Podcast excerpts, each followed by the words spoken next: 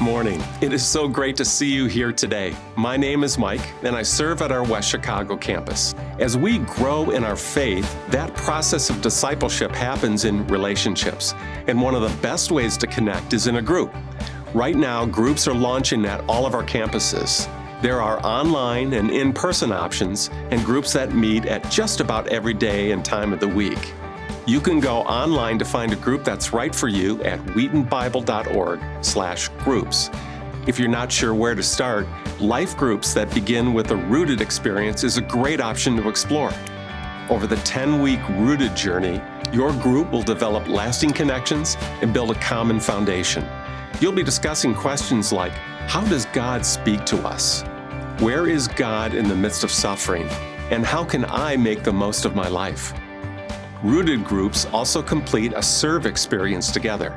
At the end of your 10 weeks together, we gather to recognize all God has done in our lives through a special time of celebration.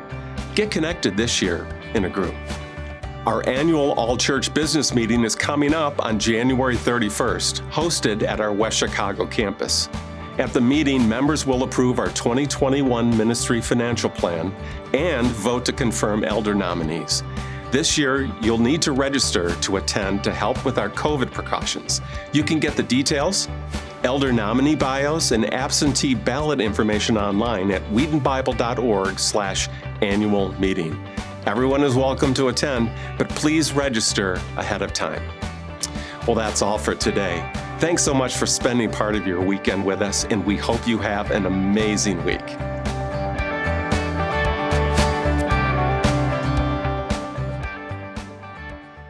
Come, I want to welcome those of you uh, who are online, those of you who are watching from different places around the country, maybe around the world uh, this morning. Those of you that are here with us today, it's a beautiful, uh, snowy day in Chicago, a wonderful evidence of God's beauty in nature that points us to His beauty of his character, and we have been praying that God will use this service to speak to you and to bless you as we come together to worship and to study God's Word. That's why we exist. That's what we do on Sunday mornings.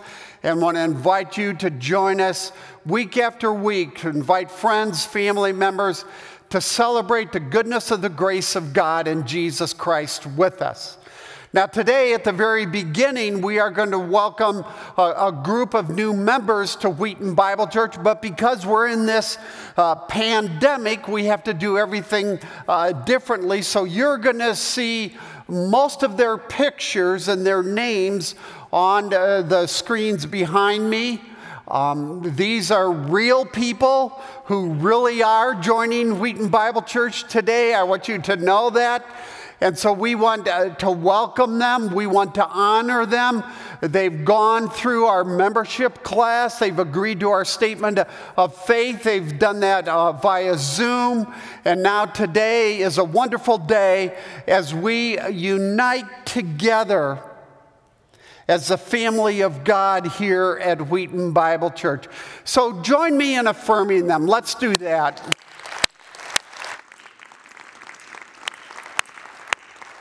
Now, would you bow with me and let's pray? Father, we are so thankful for your Son, for this incredible privilege of being able to come together and to worship unhindered. And we pray for um, our friends and family that are online, as well as those people that are with us this morning. And I just ask, as I said earlier, that you would bless us by your Spirit. We are here because we want to know you better. Uh, uh we want a healing spiritually, emotionally, relationally, physically. And we ask that you would speak to us and you would reveal your son Jesus to us. And we pray in his great name. Amen. Amen. Before we start our singing, we have a special note for those of you who are joining us from home. We want to encourage you to get fully involved in these services, to use the preludes to reflect and to prepare your heart for worship, to stand when we stand, to sing with us, to recite the readings aloud. I know when I'm at home, it's very easy to just sit back and watch church which we know is not what any of us want, right? We want to be involved and we want to use it to worship. And so, even though we can't all congregate here in this room as a full congregation, we are dependent upon not only here, us here, at, here in the room, but all of you at home as we join together to worship in spirit and in purpose. So, with that, let's stand together and pray to continue our worship. Oh God, our resurrection and life, the promise of your new life in Christ is like a breath of fresh air in a dry and thirsty land. We have gathered as believers and as those who are honestly seeking the truth. Guide us in our worship this hour. In Jesus' name, amen.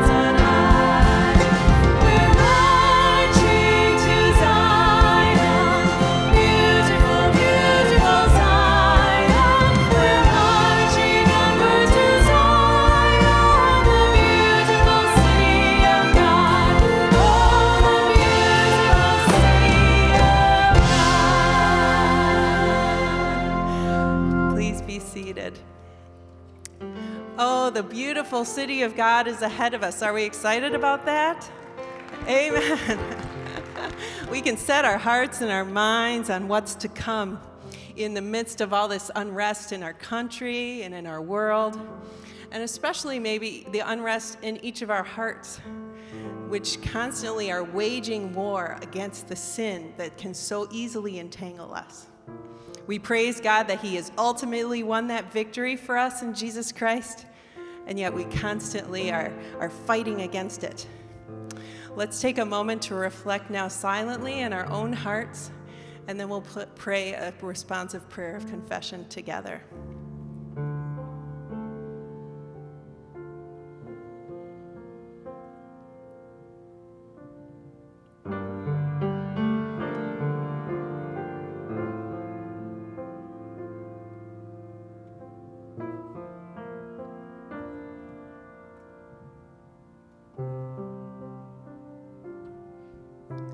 Let's pray together.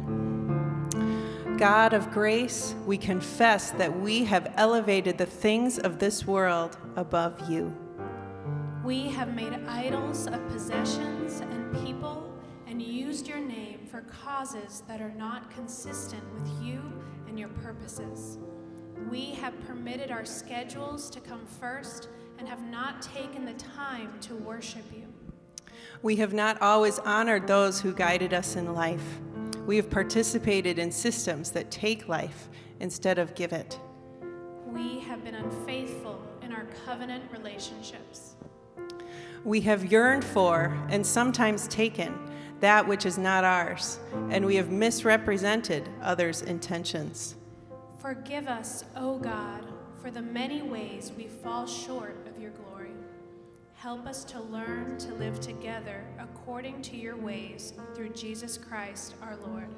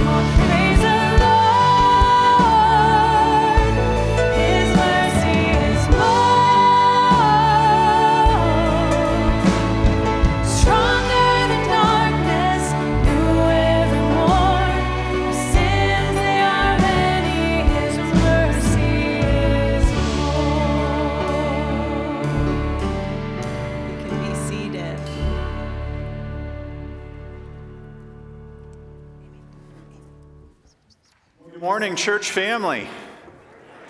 We have uh, two special celebrations and recognitions this morning because we gather together with churches all over our country today to recognize Sanctity of Human Life Sunday, and tomorrow to recognize Dr. Martin Luther King Jr. Day.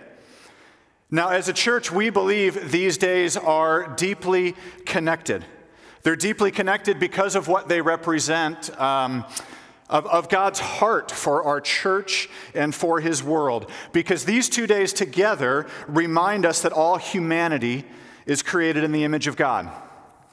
That every human being at every stage of life, at every age, Every human being of every race, color, ethnicity has inherent value, beauty, and dignity. Amen? Now, we believe these truths because they're deeply rooted in God's Word. We find from the first pages of Scripture in Genesis chapter 1, verses 26 to 28, that mankind is created in the image of God. This is the most incredible foundation of beauty and worth made in the image of God.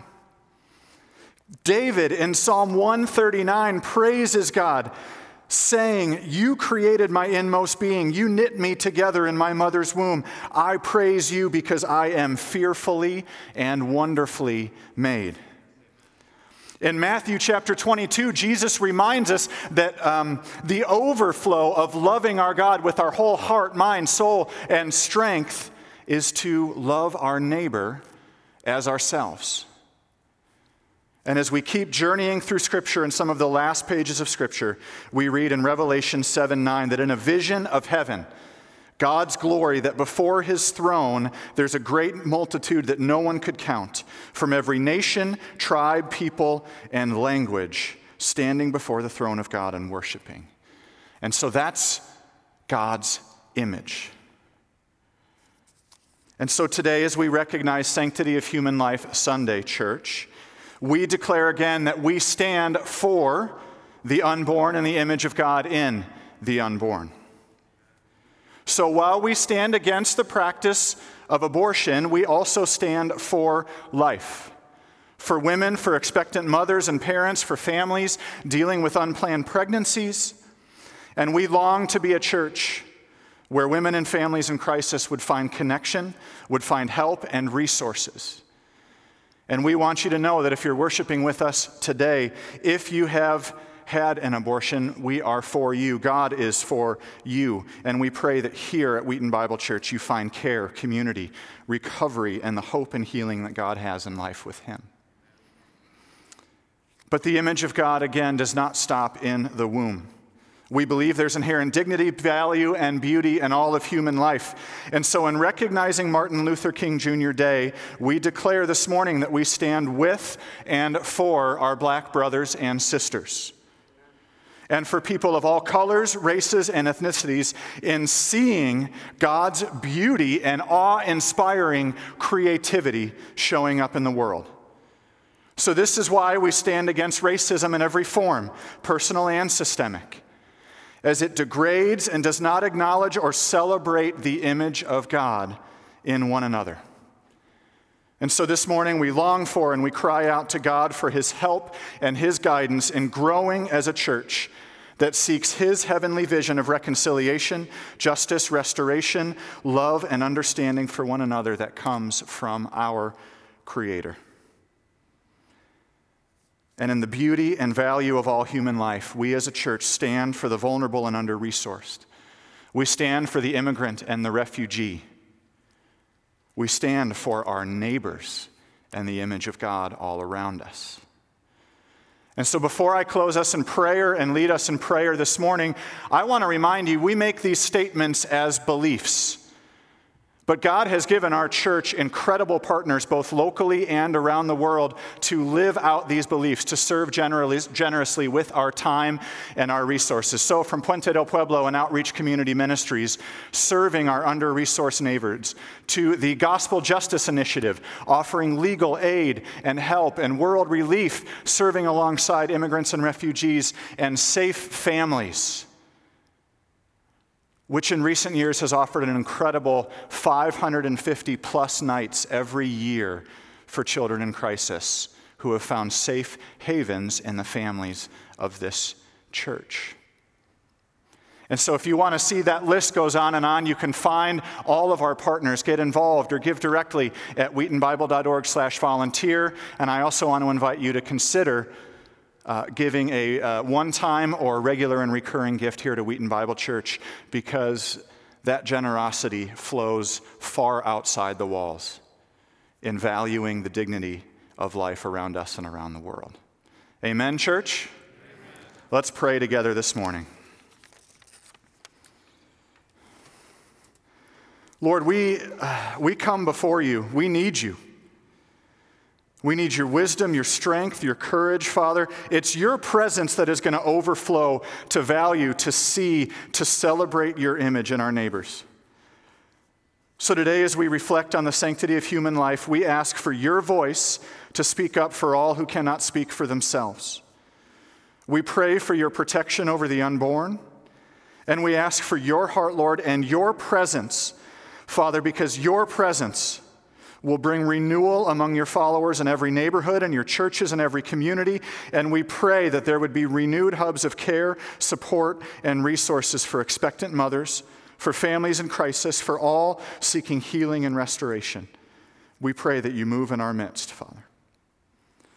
And as our nation tomorrow celebrates the life and leadership of Martin Luther King Jr., we thank you, Lord, for leaders like Dr. King and countless others who seek to shed light on the deep and dark sins of racism and inequality, and to call your people, God, your church, back to your heart for justice and freedom. Because you, Lord, you flipped notions of justice all around. When justice demanded that we in our sin, having fallen short of holiness, would forever be separated from you, you sent your son, Jesus, to receive just punishment in our place. So help us to see and live in your systems of justice.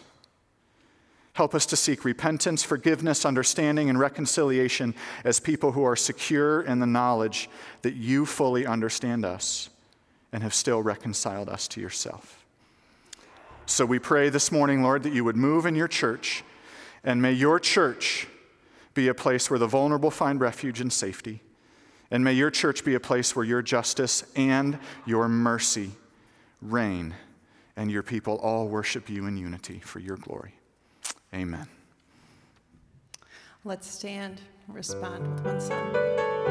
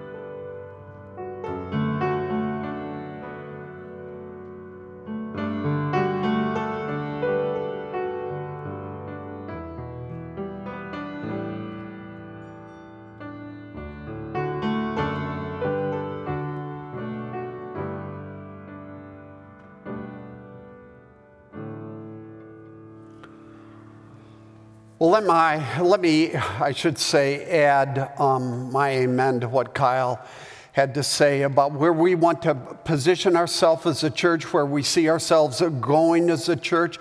Uh, we want, as followers of Jesus Christ, to be people that love our country, honor our leaders, but at the same time mourn our sins and seek to work for justice.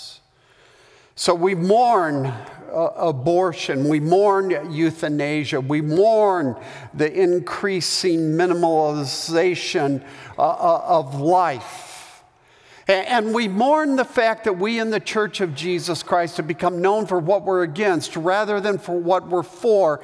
And stepping into the lives of women, say women in the inner city of Chicago, women in the suburb that are faced with very difficult uh, choices. And we stand as a dis- at a distance rather than bringing them into our homes. And we mourn racism. We mourn the systemic racism that was endemic in the South from the 1900s to the 1970s with the Jim Crow laws. This is recent. And we seek to step beyond that and to proactively live in relationships with people of a variety of ethnicities, loving our brothers and sisters, as Kyle so uh, articulated so very well. And that's our vision for what we want to be uh, about as followers of Christ here at Wheaton Bible Church. Now, let me transition to where we're going uh, today. We are in a, a series on these final hours that Jesus had with the disciples and what is called the upper room discourse. It begins in John 13 and goes all the way through John 17. Now, all of us have had very difficult nights. Uh, sometimes it's sleeplessness, or sometimes it's a child with a nightmare or it's anxiety, or it's physical pain, or it's, it's grief, or it's a hundred of uh, other different things, and it creates a, a very difficult sleep experience for us. But this one night was one of the most awful in human history. There was a thunderstorm brewing in the heart of Jesus, category five hurricanes in the hearts of the disciples. It was the awful night before Jesus was crucified. And because Jesus Christ was not merely fully man, but also fully God, Jesus knew every detail that was coming. And as an act of love, in order to prepare his disciples, if you will, for a softer landing, he began in the final days and weeks of his life, his earthly ministry, to tell the disciples, hey, I'm going to be killed. Hey, I'm going to be crucified. And then when we come to the end of John chapter 13, where we looked uh, last week, Jesus drops two more bombs. And by the way, you, my disciples, I want you to understand that my star disciple, Peter, is going to deny me not just once, not just twice, but three times. And then, in a statement that overwhelmed the disciples, Jesus said, And I want you to know, I am about to leave you. Now, don't misunderstand, the disciples had come to believe in Jesus. They had grown over the last couple of years to see that Jesus was the promised Messiah, uh, that Jesus was God in the flesh. But their expectations for Jesus were different. And that's where we get into so much trouble in our relationship with God. It has everything to do with our expectations of what God uh, should do. You see, they expected Jesus to set up his kingdom on earth, Jerusalem as the capital, vanquish the Roman occupiers. And they, the disciples, would rule with Jesus, and their lives would suddenly be a lot easier. And now Jesus is talking about being killed, and Jesus is talking about Peter's denial, and Jesus is talking about leaving them, and, and it's all evaporating for them. and the disciples suddenly are struggling to get oxygen.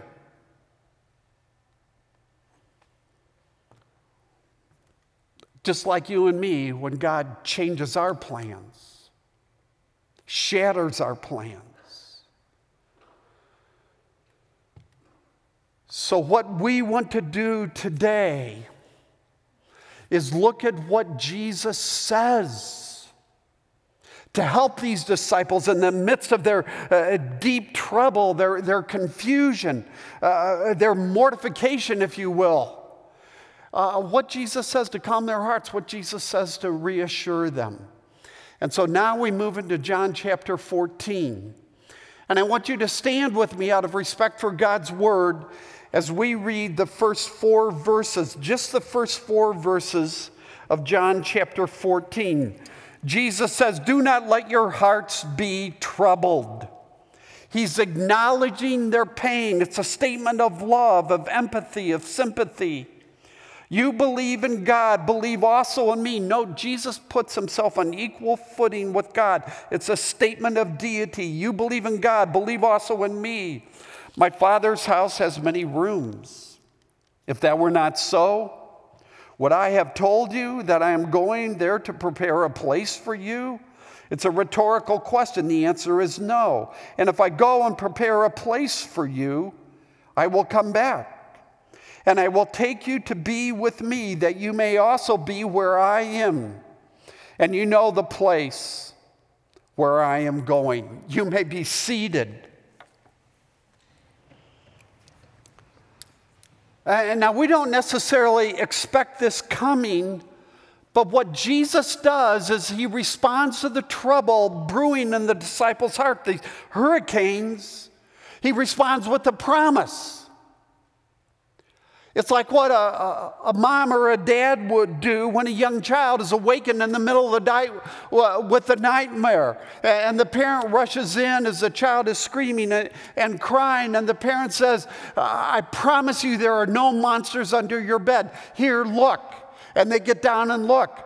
And the parent says, I promise you everything is okay. Do you see the wall? We're just on the other side of the wall, and uh, I'll come back and I'll help you if you need me to, but I want you to go to sleep now. And the child goes to sleep. Jesus is doing the exact same thing here. He's making a, a, a, a promise. Now, why can a mom or a dad say that to a child?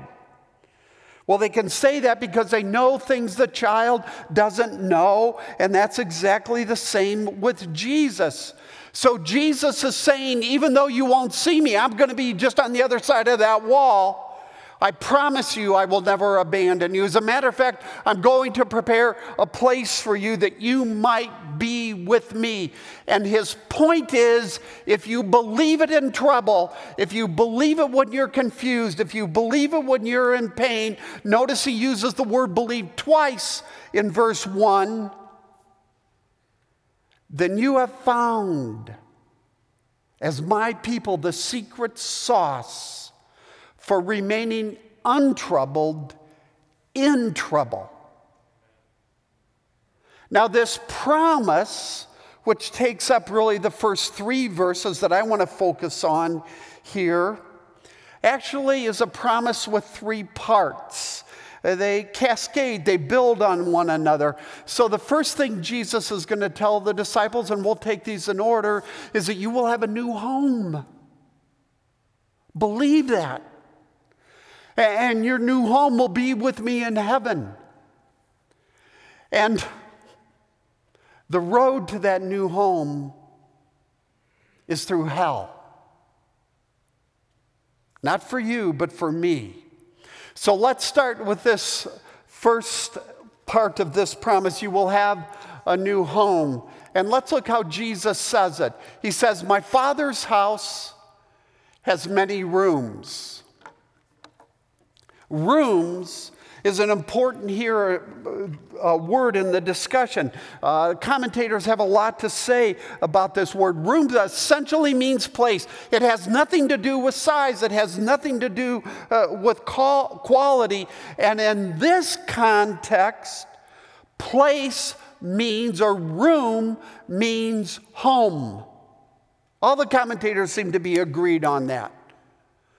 And so Jesus is elevating this incredibly uh, important notion uh, of home. Researchers, by the way, uh, tell us that there are few things more potent, few ideas more potent in life than the idea of home. It's why homelessness is so devastating. It's why a, a child who doesn't have a, a, a, stable home will often struggle with attachment, of feeling settled. Little Luna is a beautiful five year old Latino girl. And in the early years of her life, she bounced from one house to another and struggles because of it. 18 months ago, one of our daughters and her husband took Luna in.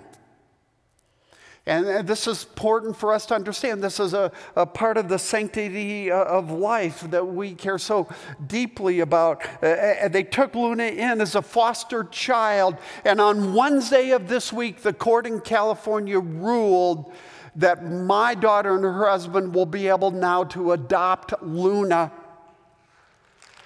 And boy, did we celebrate, thank you. Boy, did we celebrate on Wednesday. They actually found out they're going to be able to adopt little three year old African American uh, uh, Jaden as well. And it's a big deal. Why? Because Luna and Jaden now have a home, a place they're wanted where, where they're loved and where they can begin to heal. Do you see what Jesus is doing with the disciples? He's offering the disciples home, the promise of home, as central to remaining untroubled in the face of overwhelming trouble. Now, why? Why such a big deal about home? It's not actually what we would expect uh, Jesus to say here. And the answer has become home is the one place where you feel like you belong, where you feel like you're accepted, uh, safe and secure, and on and on. Little Luna never had that. Little Jaden uh, never had that. It's a home, it's a place of well being and contentment. Now, Jesus knows what's ahead for these disciples he's speaking to. He knows how difficult and horrible their lives are going to be, that they're going to spend the rest of their lives wandering as his apostles, preaching and teaching, uh, counseling and healing, and on and on. And he knows that by the power of the Holy Spirit, these deeply troubled, deeply fearful 11 men will launch the church of Jesus Christ from scratch and Western civilization will never be the same.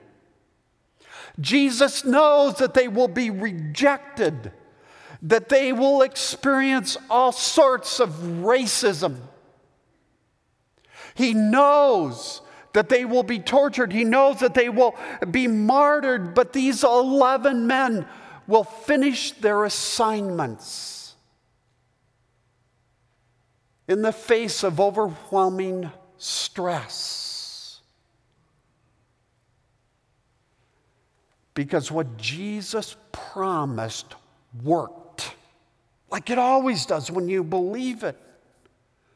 Jesus doesn't promise their troubles are going to go away. Uh, uh, they won't. Ours won't.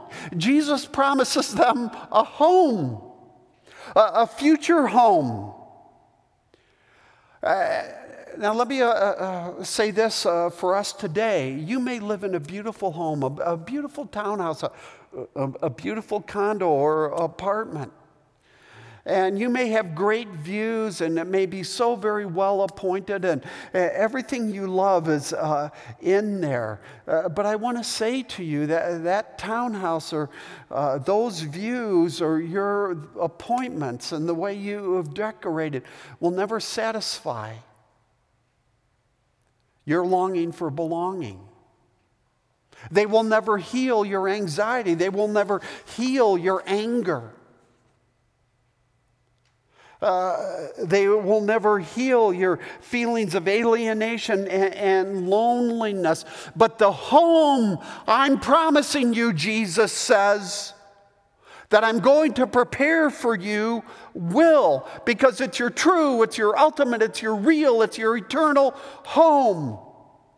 And by the way, notice Jesus doesn't just say to these disciples, Now, if you get your act together, because I know how troubled you are, uh, then you can come to this home. No, Jesus says to them, Because you are my disciples, it's guaranteed. In spite of, uh, no matter how troubled your life, no matter how troubled your heart, what a beautiful promise. Jesus is saying, this world is not our home. We're just passing through. And I have come to deliver, to deliver you from your feelings of abandonment and alienation. So serve me and watch what I'm going to do. Because when you arrive, the first thing you will say is, This is what I've been looking for all my life. The earthly home, uh, my daughter Kyle and her husband Eric are providing for little Luna, is a picture of the heavenly home that Jesus is promising here. And if you believe it and you press it into you, it's life changing, it's a game changer. Jesus says, Let not your heart be troubled. Believe. Uh, so that's the first part of this promise. And now let me go on to the second that builds on this. And that is uh, Jesus promises that your home will be with me in heaven, will be with uh, Jesus in heaven. But let me uh, uh, comment parenthetically for a couple minutes here because I want you to see the, how Jesus describes this. Notice the first three words. Jesus says, My Father. That this home is uh, my Father's house. Here, uh, Jesus is assuming the Trinity God the Father, God the Son, uh, God the Holy Spirit. I'll come back to that. But when Jesus describes it as my Father's house, uh, Jesus is implying something that I don't want you to miss. Uh, Jesus is saying the most foundational thing uh, about God isn't merely that He's the creator or the ruler, and He is, but that He is a Father. And the gospel is the good news that in and through the work of Christ, I mean the death of Christ, uh, the moment we believe, Jesus' Father becomes our Father. And with Jesus, we pray our Father in heaven. I love the way the Old Testament captures this in Psalm 103. I love the use of metaphor here in the picture, and life is full of metaphor, it's full of pictures. As a father has compassion on his children, well, guess what? So the Lord has compassion on those who fear him. He, he is a father who overflows with compassion, he's a father who uh, full uh, of compassion. Being a father isn't God's day job, it's who he is down deep for you, toward you. And to the extent you see God as the creator of all things, the ruler of all things in history, uh, uh, the one who is sovereign over all the situations of your life, as your tender, loving, compassionate Father. Jesus is saying, You won't remain, you will remain untroubled, in trouble. So I want you to see that the very first thing uh, Jesus does when he's talking about heaven is he says, It's my Father's house. My Father, who is infinite in his love. And that brings us back uh, to the point. Uh, uh, what is this room? What, what is this home? Well, this home is where we will be with Jesus. Now, this is emphasized in the second, in verse three. I will come back to take you, now here it is, to be with me, with me, with me. That you may also, and he says it again differently, that you may be with, you may be where I am. Now, there's lots of different ways I, I could go on this. There's a lot of different things to say about being with Jesus, being with Jesus in heaven, but I agree with others who have said what we really want to focus on here, what's so very helpful, is to see that Jesus is telling us heaven is a place of love. I mean, Jesus says, You will be with me, not across town from me. It's not like you're going bumping into someone in the grocery store. Hey, how you doing? I haven't seen you in years. Hey, Jesus, it's been a long time. No, no, we will share a home with him. We will be with him. We'll share a fire. We'll share a yard. We'll share um, a family room. Who knows? And because Jesus is the definition of love, and because God is our Father who is full of love and, and compassion, we conclude here, uh, verse 3, that heaven is a world of love. A, a, a, a world of love. Yeah, I mean, after all, it's love that makes a house a home. And so uh, Jesus is unpacking something that's really important. Now, I want to apply this, and I want to take some time to apply the second point, and I want to apply it by talking about death. And you say, What, Rob? And I say, Yeah, isn't death on the mind of everyone here in this upper room discourse? I mean, in, in these last hours of Jesus' life? And I want to suggest to you that what Jesus is saying here is I just don't, uh, I don't just want you to be untroubled at the prospect of my death. I want you to be untroubled at the prospect of your death. Because one of the greatest gifts I give my disciples is not being afraid of death. Because death is, death is not the worst thing that happens to us. Next to our conversion, it's the very best thing uh, that happens to us. Because we will go to be in the presence of Jesus in a way that we are not now. And when you believe that, you will be untroubled regardless of what's going on around you. D.L. Moody was a, legendary evangelist in the city of Chicago uh, a century or so ago. Uh, he's the man behind the name behind Moody Bible Institute, Moody Radio. And as he was dying, he said to the group of people that were gathered around him, Soon the newspaper will say D.L. Moody is dead, but don't you, don't you believe it. I will be more alive than ever before.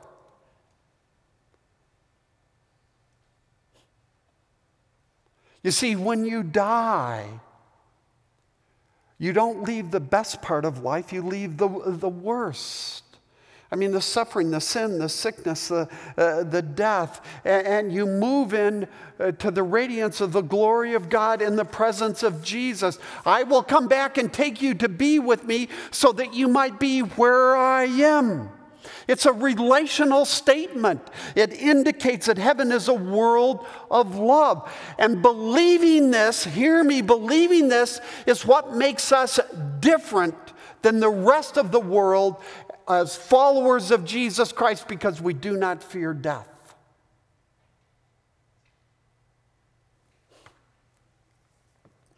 Now, of course, we mourn leaving family, friends, unfulfilled, uncompleted assignments, but we don't fear. We don't fear death. Because you know, as you go through that dark door, you go into a world of love.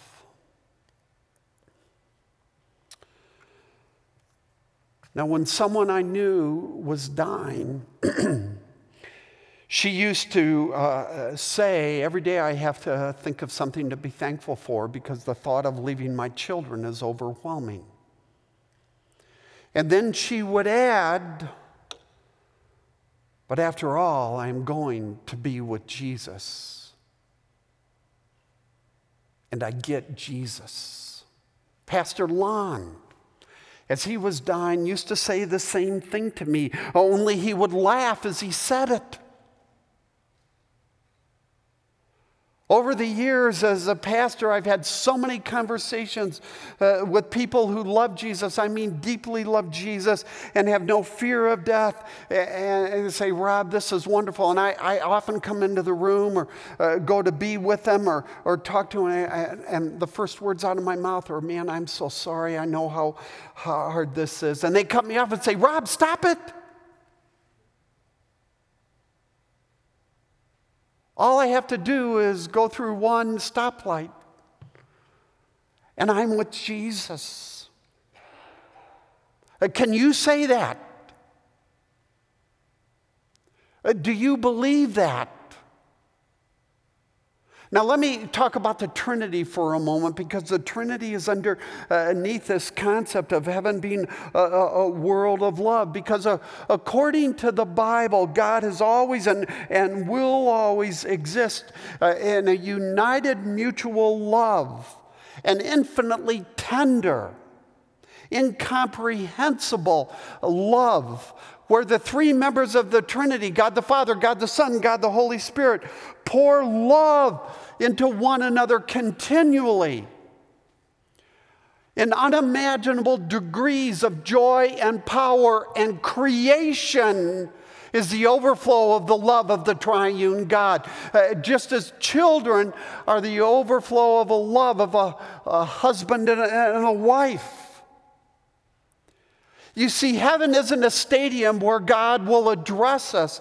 It's uh, not a large bus where He's going to take us on a tour. It's not a classroom where He's going to merely teach us. Heaven, according to Jesus, is a home where He will be with us. And the joy and the satisfaction of that will be unending. And I don't know about you, but the, the older I get, I can't wait. Now, this is Paul's point in 1 Corinthians 15. Now, look at this, and I'm going to say something. I don't know if you've ever thought of it this way. Paul says, quoting Hosea, Where, O death, is your victory? Where, O death, is your sing, sting? Do you see what Paul is doing? He's mocking death, he's making fun of death. He's saying, Death, you're no big deal. Can you say that? Can you believe this promise? Let not your heart be troubled. I'm going to prepare a, a place for you. And so press this into uh, your heart that you live vertically, or will you choose to live horizontally? And be overwhelmed by your circumstances, your anxieties, your fears. This is the biblical reality. This is ultimate reality. Death has no victory over us in Christ. Death has no sting. Heaven is our home, and we're just passing through. And what Jesus is doing is saying, understanding that is a game changer. So we have this promise that Jesus will never abandon us, even if we can't see him, even if things are, are, are, goofy in the world around us and, and in our own lives. And this promise has three parts that you and I uh, will experience a new home. That new home will be with Jesus in heaven. And then, third, to get to that home, the road is through hell. for Jesus. For Jesus. Now let's look at what Jesus says here.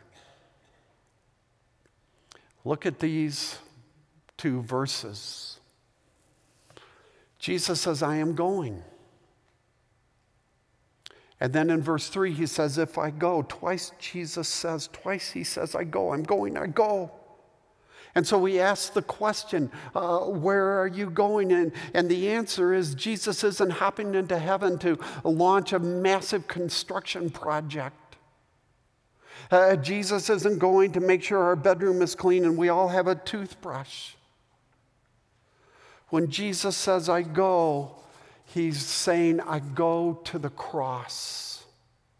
I go to suffer. I go to die. When Adam and Eve turned away from God in the Garden of Eden, do you know what one of the most difficult consequences of their sin was? Homelessness.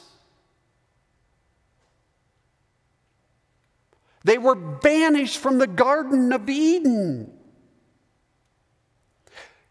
Adam and Eve fell in sin because they trusted in their own intuition, their own inner impulses, instead of God's revealed word. And that has been the battle for the human heart ever since the fall. It's the greatest battle you and I face as, as followers of Jesus Christ. And when Adam and Eve chose to trust in their inward impulses, what did they do? They initiated a downward spiral of isolation,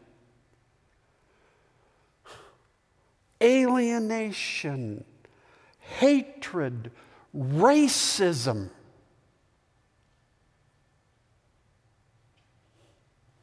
throughout human history.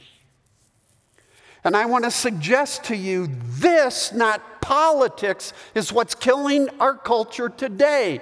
Because we believe in a world uh, in the West, and this has been building for a couple hundred years, where the sacred order no longer exists. So, what we're left with in the social order is the dictates of our inward impulses.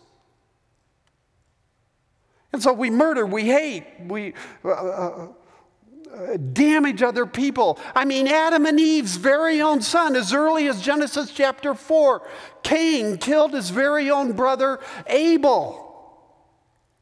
And so let me say to you the more selfish you are, the more proud you become, and success has a way of doing that to all of us. Or the more convinced you are uh, that your feelings and your inward impulses define your identity, drive the agenda, uh, agenda of your life, then the more alienated you will become from other people, and the more damage you will do to yourself and to others. Sin always separates. And sin leads to spiritual, relational, psychological homelessness, dysfunction, and brokenness. And I say this because on the cross, Jesus took all that upon himself.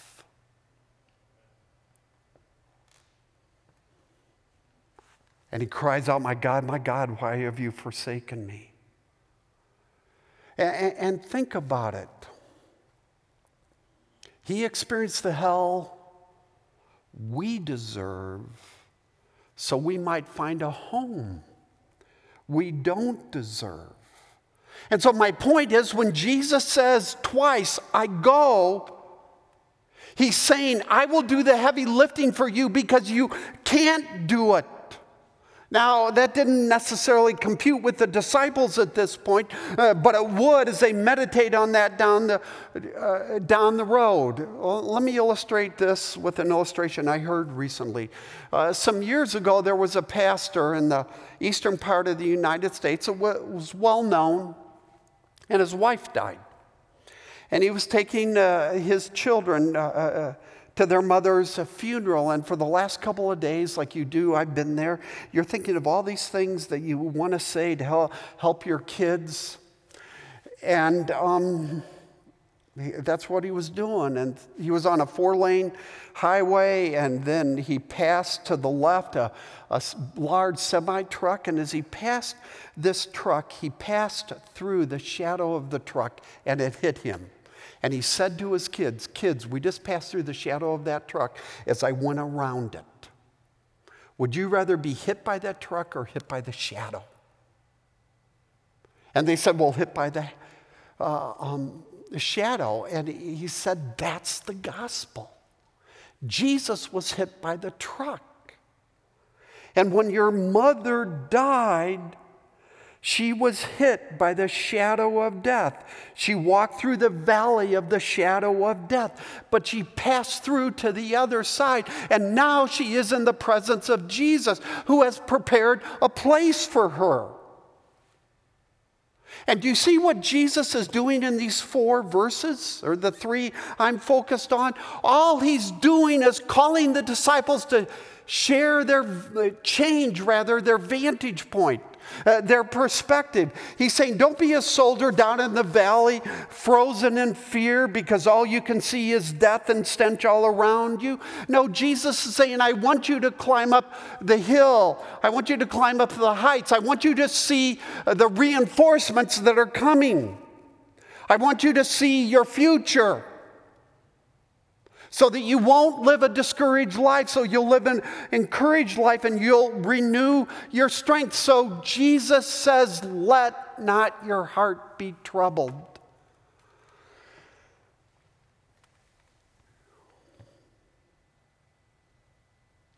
And the way is by believing the promise that we will spend eternity with Him.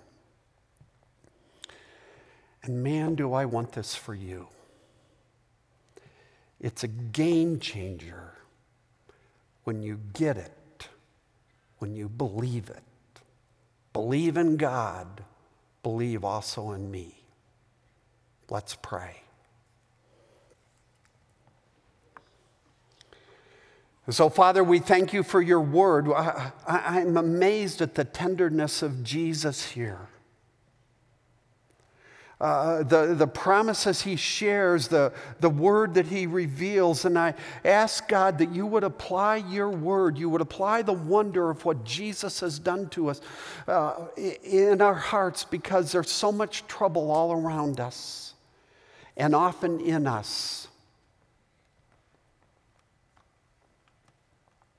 Give us the peace that comes to those who believe.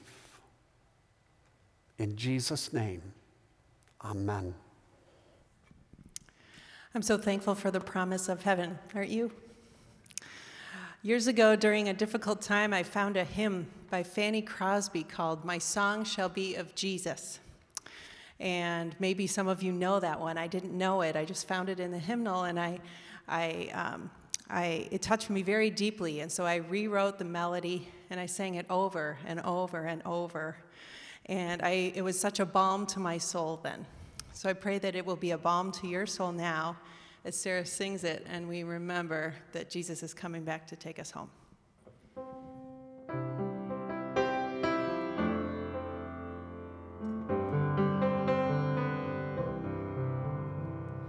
My song shall be of Jesus, His mercy crowns my days. He fills my cup with blessings and tunes my heart to praise. My song shall be of Jesus, the precious Lamb of God, who gave himself my ransom and bought me with his blood.